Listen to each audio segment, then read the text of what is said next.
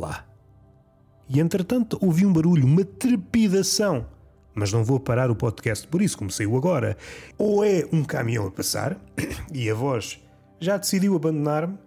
É uma voz que está tudo bem, no mundo real é competente, faz aquilo que tem que fazer, que é acompanhar a minha vontade de me expressar. Olha, eu todo expressivo, um artista a dar à língua, para fins recreativos. E aqui faço silêncio para vocês insuflarem a frase anterior com um duplo sentido. Até reforço que vocês não têm cabeça para decorar as coisas que estão no passado. Dar à língua. Não me sinto orgulhoso do que fiz. Não quero estar associado a duplos sentidos, sendo que um deles é marcadamente maroto, ainda que esteja a habitar as entrelinhas daquilo que foi dito. Não sei se quer estar associado a isso. Mas o que interessa são aquelas pessoas que chamam a certos animais filho, filhos. Talvez não seja despeciando explicitar o que é que eu quero dizer com o animal. Ou melhor, eu não quero dizer nada. Na verdade, não quero dizer nada. Eu estou aqui apenas a expressar-me. Qual artista saído, escorraçado pelo pontapé da sociedade, e agora eis-me a vadear pelas ruas com uma língua própria. E é por isso que foi escorraçado. A sua língua própria não se adequa ao refrão da taberna, ao refrão da civilização, ao refrão do seu século. E, entretanto, como falta a coragem para dinamitar aquela figura, esse estrangeiro, que no início não era estrangeiro, mas era uma figura tresmalhada, que andava ali na dúvida: será que me irmano a esta gente? Será que me camuflo neste marasmo? Ou me distingo? Isso é tema para outro podcast, caso haja vontade. O que interessa agora é pensar nesse animal, que normalmente é um dos dois animais, o cão e o gato. Estão num patamar à parte, evidentemente. Haverá testemunhos de pessoas que me dirão: conheço alguém, e talvez sejam essa pessoa. É a vergonha que impede dizer a verdade. Conheço uma pessoa que chama o periquito, Timóteo, de filho. Essa pessoa não tem nada a dizer. Gosto de dar palavras de esperança a todas as pessoas, exceto aquelas que designam o periquito de filho. Há limites. Há limites para a minha empatia. Minha empatia é flexível, qual contorcionista asiático. O contorcionista asiático tem design sueco, pode-se dobrar, é desmontável, cabe em qualquer mala, é ótimo. Aconselho daqui para a frente, como estamos a resvalar outra vez na escravidão, ainda que seja uma escravidão subtil, é preciso recordar o filósofo. Tudo se repete, mas só que de formas mais subtis. Não é de forma inescrutável, que isso é só da cabeça divina do outro, que pode estar morto ou não. Morto, segundo o parecer do bigodudo, do Nietzsche, e vivo, segundo os crentes. Quem é que tem maior obra? O bigodudo ou o crente anónimo? Podem alegar: mas o bigodudo, o Nietzsche, enlouqueceu. E eu respondo que eu também sou assim, eu não me fico. Até o crente não está sempre ali, vai, não vai para a loucura? Agora estamos a medir pilinhas no que toca à loucura. Quem é que é o mais louco? Como se isso fosse motivo de orgulho para alguém. Eu sou menos louco que o louco. Vocês deviam é ter vergonha. Deviam trabalhar a vossa loucura. Assim não é nada. Ficaram a meio caminho no que toca à loucura. Não têm a vergonha. E a vossa cabeça é o quê? Parece um cemitério de elefantes. Os elefantes? Aqui uma adenda informativa. Segundo reza a lenda, e a lenda aqui é uma lenda científica, a ciência aprova a lenda que eu vou descrever. Duplo sentido mais uma vez. Já as histórias contavam a questão dos cemitérios de elefantes e depois a ciência veio comprovar realmente que os elefantes, quando estão ali, vai, não vai, vejam bem a cabecinha e a tromba. Epá, isto agora descambou. Não vamos por aqui. Há ligação entre a tromba e a cabeça. O que eu queria dizer, e há pouco não disse porque a cabeça não foi para aí, o corajoso de taberna, que é um herói sem obra, e faça o que fizer nunca terá obra, dificilmente mudará o mundo numa esplanada de uma taberna. Não é aí que o mundo se muda. É um corajoso que tem mais tomates que neurónios. E alguém pode pensar nisto, que às vezes também vos dá para aí. Mas isso sou eu. Tudo bem, é preciso saber que a cabeça não sei se está mais protegida em termos de números. Os neurónios provavelmente têm, não é a força dos números, mas é a força da estabilidade, a não ser que sejam acometidos por doenças do foro neurológico. Quando pensamos em tomates, na dimensão dos tomates, há uma espécie de intermitência do tamanho do tomate. Há flutuações na coragem do homem. E agora já não sei se isto é metáfora, se é literal, não sei por que campos é que nós navegamos. Vamos para os mares de Homero, para mares jamais vindimados. O homem é mais ou menos corajoso quando ejacula. Opa, estas são as questões que deviam apoquentar os filósofos de doravante. Não é a morte. Nós não chegamos à morte. Andamos às voltas, e andar em círculos é muito bonito se forem tubarões brancos, porque estão ali à espera de encontrar um ponto fraco na presa. Agora, se forem um poeta, uma pessoa, andar às voltas é só a forma mais cansativa de não sair do sítio. Vamos respirar. Estou a dar demasiada informação. Vocês, até já vão buscar blocos de notas. Não para tirar notas, o que é perverter a função do bloco de notas, e vocês já estão a ser um bocadinho do chão. Vocês estão a pôr o urinol fora do sítio. E não sei se isto me agrada, mas vá lá. Vão buscar o bloco de notas para fazer rabiscos, que vocês precisam de racionalizar em forma de peixota. É a minha forma de racionalizar o mundo. Ou, poeticamente dizendo, de mastigar aquilo que aparece à minha frente. Calma lá, pensei que o teu cérebro estava de dieta. Vamos lá ter calma. Regressando ao tema. Aqueles que entraram provavelmente neste episódio. Como é que este gajo faz isto?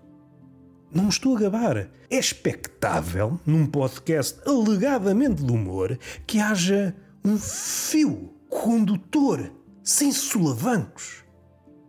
Após leitura aturada, perceberão que há sempre um fio condutor, só que ele não está à vista. E o fio condutor não é bem um fio condutor. É o rastilho, até o dinamite. Porque é isto que eu faço, é esconder dinamite em cada palavra, em cada frase. E depois podem chamar o que quiserem. Chamem isto humor, chamem isto arte. E agora até houve aqui um amargo de boca. Sou da escola do sofrimento é quase sinónimo de artista. Se isso fosse verdade, as salas de espera seriam um local de convívio entre os maiores artistas. Vamos ser sérios, uma vez na vida, não é preciso mais. Uma vez na vida chega, e daquilo que eu sei, daquilo que tem acontecido na minha vida, vamos chamar a isto vida, para atalhar, e é um eufemismo que me serve. O que é uma vida? Será isto uma vida? Precisava de uma segunda opinião, morrer e nascer outra vez? Isto é um dado isolado, isto é um outlier. Isto não dá para fazer um gráfico. Eu precisava ter muitas vidas para saber o padrão, para saber o que é uma vida, para saber se isto pertence a um padrão ou foi um dado mal tirado. Posso especular, que eu para a especulação sou tipo um especulador. Podia utilizar outra palavra? Podia. Mas às vezes temos que ir pelo caminho fácil. Porquê? Perguntam vocês. Devido ao preço dos combustíveis.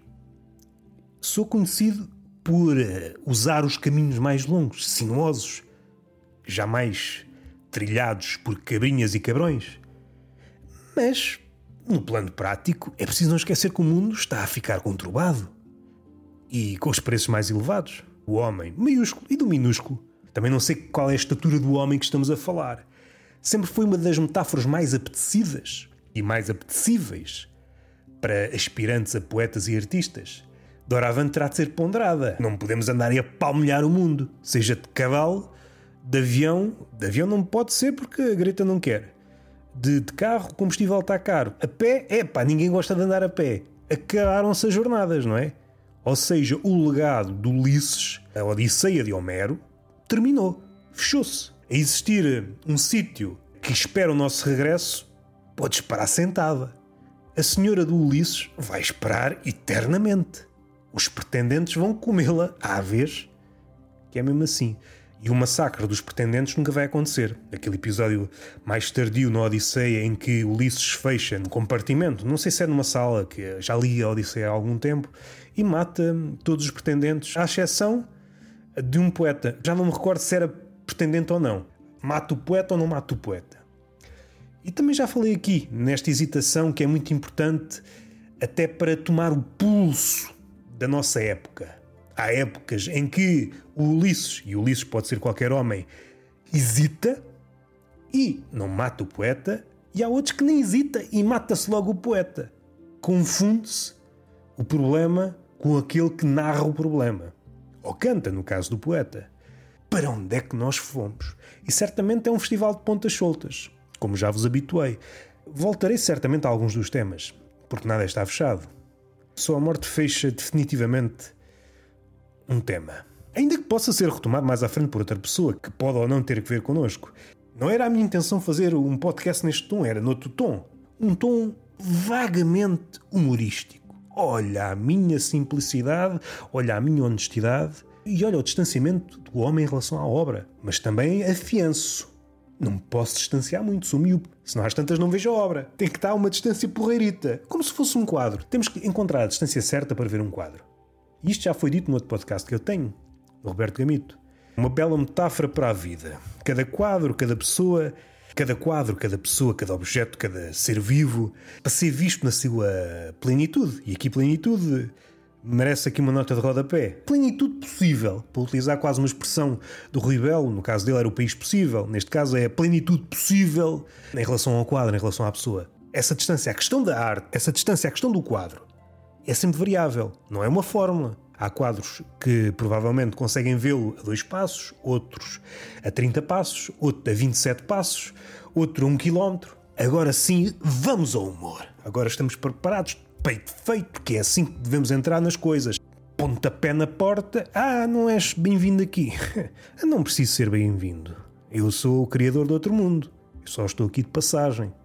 Ah, mas isto não é assim. Psst, cala-te. As pessoas que dizem o meu cão, o meu gato é o meu filho. É estranho, sim. Gostaria de saber quais são os exemplos mais extremos. Não sei se por inspiração americana, que é onde a inspiração é mais fervilhante em termos de estupidez. Mas quer queiramos, quer não, vamos beber à estupidez americana. Às vezes dá a impressão de que, a nível de estupidez, Portugal, por exemplo, está muito bem. O nosso estúpido está a competir com os melhores lá de fora. Mas não, pá. Mas não. Temos de ser humildes e perceber que há muito caminho a trilhar. Ainda não compete com a estupidez estrangeira, nomeadamente com a dos Estados Unidos.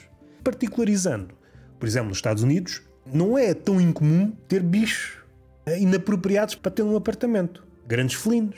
Suspeito que tudo o que dá para pôr num apartamento, estava a pensar qual é o bicho. Não há limites a se a pessoa for realmente rica. Certamente há alguém que tem uma orca num aquário. Há aqueles filmes em que o vilão tem um aquário e depois tem, por exemplo, tubarões. Certamente há alguém com muito dinheiro. Estou a pensar num... E aqui temos que mudar depois. Está a pensar nos Estados Unidos, temos que ir dar 2 passinhos para o lado. Se o mapa for pequeno, 2 passinhos chegam. Vamos para a Rússia. Aqueles oligarcas russos que têm dinheiro, ninguém sabe quanto. Certamente há um maluco. Epá, apetecia-me ter uma orca. Não era sala. E vá-te construir um aquário. Vou fazer ligação a um tema que falei há uns episódios, não sei quantos.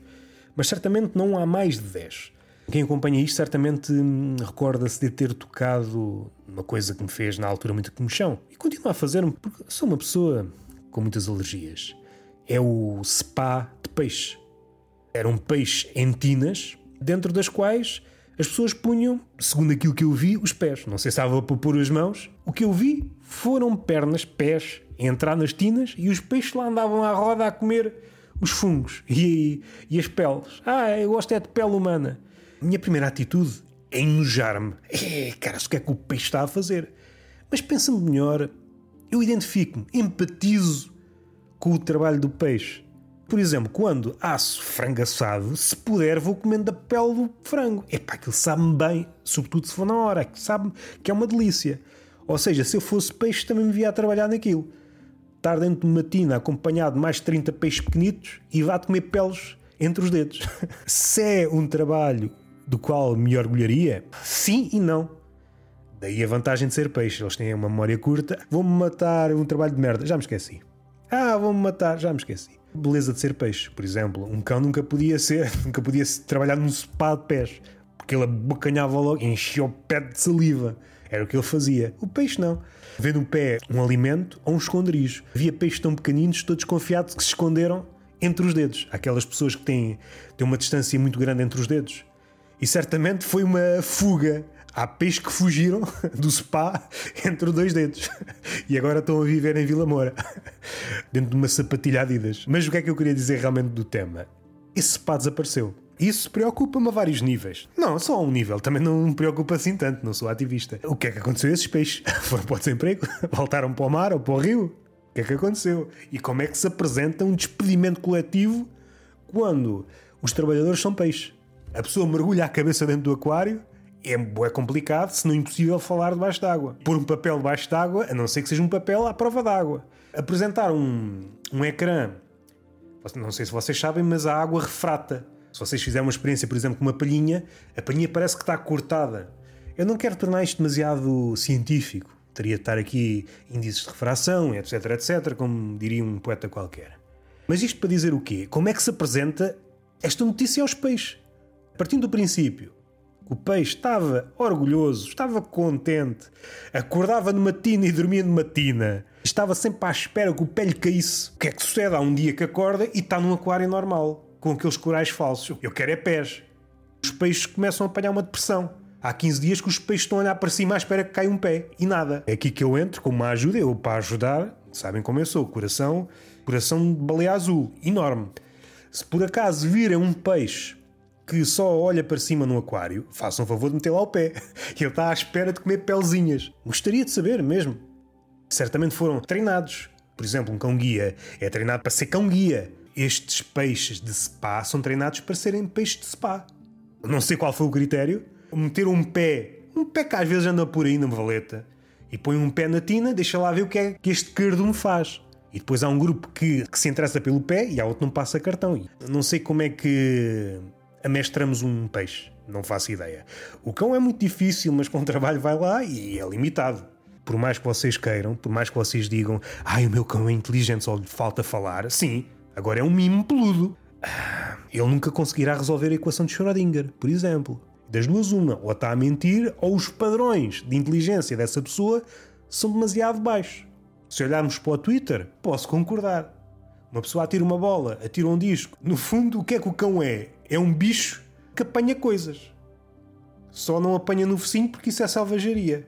É piada completamente fraca. Acho que podemos abandonar os peixes de spa. Voltaremos a eles qualquer dia. Onde é que andam os peixes de spa? Imagino voltarem para a casa dos pais, não é? Falhámos, o nosso emprego não deu. Mudámos-nos para Albufeira. Pensámos que íamos mudar de vida. E a mãe disse logo, isso não é vida. Viver numa tina de 10 centímetros quadrados, isso não é vida para ninguém. Mãe, é só uma fase. Depois mudo-me para o Zumarino. O cão e o gato têm uma tendência de apanhar bichos. Um bicho pode ser, sei lá, um pardal, um lagarto. Certamente cães não têm esta tendência, mas sobretudo aqueles que têm tendências mais de caça. Ir buscar bicho e pôr à porta ou perto do dono. E a nossa reação a esse comportamento é de nojo. Porquê é que fazes isso? Tem sido até aqui. Só que o que é que sucede? Eu acho que não devemos desencorajar os bichos de fazerem isso, de apanhar a bicheza. Não vão apanhar baleias. Aí devíamos encorajar. Se o meu cão me pusesse um cachalote em cima do tapete, isso daria uma história. Diria, senta-te aí e agora vamos conversar. O que é que aconteceu? O que é que aconteceu para me trazer um cachalote na boca? Falando do meu caso, os meus animais o que é que já caçaram? Todo tipo de inseto, gafanhotos, abelhas. Aliás, tornaram-se aquilo que nós vemos, ou pelo menos eu vejo, que eu às vezes também vejo coisas, tirado do contexto, fica mesmo mal. Tornaram-se exímios na caça da abelha. Dão uma mordida e afastam-se, dão uma mordida e afastam-se. Já me mataram, espero que não haja nenhum apicultor a ouvir isto, já mataram centenas, se não milhares de abelhas.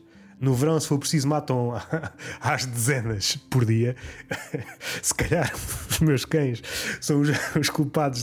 Certamente já ouviram estas notícias. Há cada vez menos abelhas. Eu suspeito que os meus cães são os principais culpados disso. Isto para dizer o quê? Há aqueles vídeos na internet que mostram os cães com grandes inchaços de terem mordido abelhas. Os meus cães nunca tiveram isso.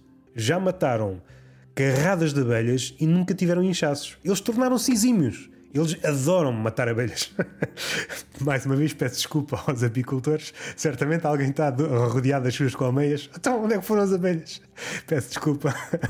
Peço desculpa, paguei o meu preço, porque eu às vezes quero mel e percebo que o mel está cada vez mais caro. Eu de uma forma ou de outra faço festinhas aos meus cães, mas sei que são eles que me encarecem o mel.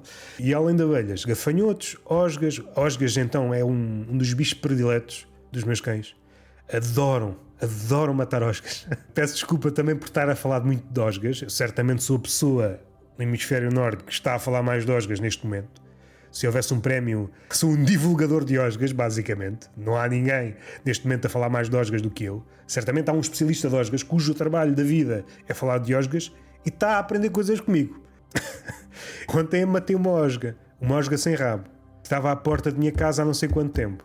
Vou sair fora de pé. Não sei se a osga sem rabo não consegue subir às paredes, porque aquela osga via sempre no chão. Não é a outra, eu já falei de várias osgas no chão. Há aqui um padrão. Estou a atrair osgas para a minha vida.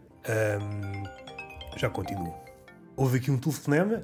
A minha mãe me preocupada. Filho, apanha a roupa.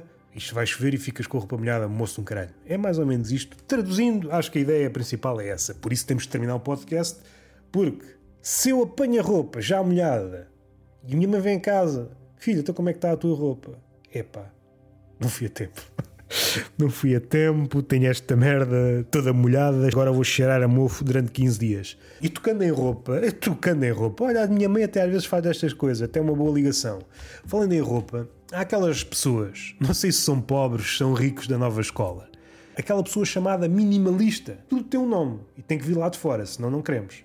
Se o conceito não vier lá de fora, não queremos. Podia existir cá? Não. Se é português, não é bom. Tem que vir de fora. Pode ser uma merda qualquer.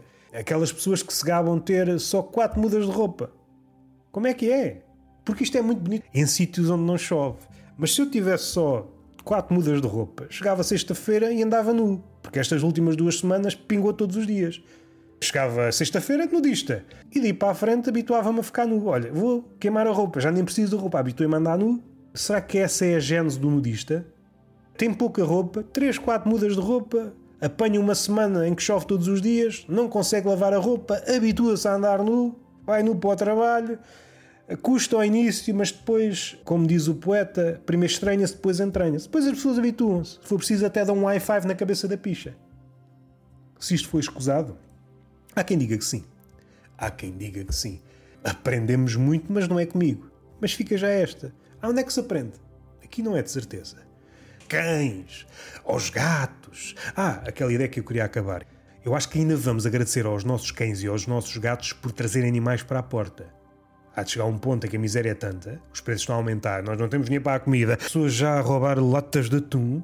Esquecem-me que há cleptomaníacos, pessoas que roubam só por roubar. Roubar por desporto. Se há pessoas que caçam por desporto, porque é que não há pessoas que roubam por desporto? Eu já vi tudo a acontecer. Exceto na minha vida, que a minha vida é muito monótona. Eu não quero que há grandes alterações. Com alterações convivo mal. Aos poucos estão a ser introduzidas novas formas de comida, pelo menos aos olhos dos ocidentais. Já falei aqui dos insetos. Os meus cães estão a garantir que eu nunca passo fome. Vai custar as primeiras vezes.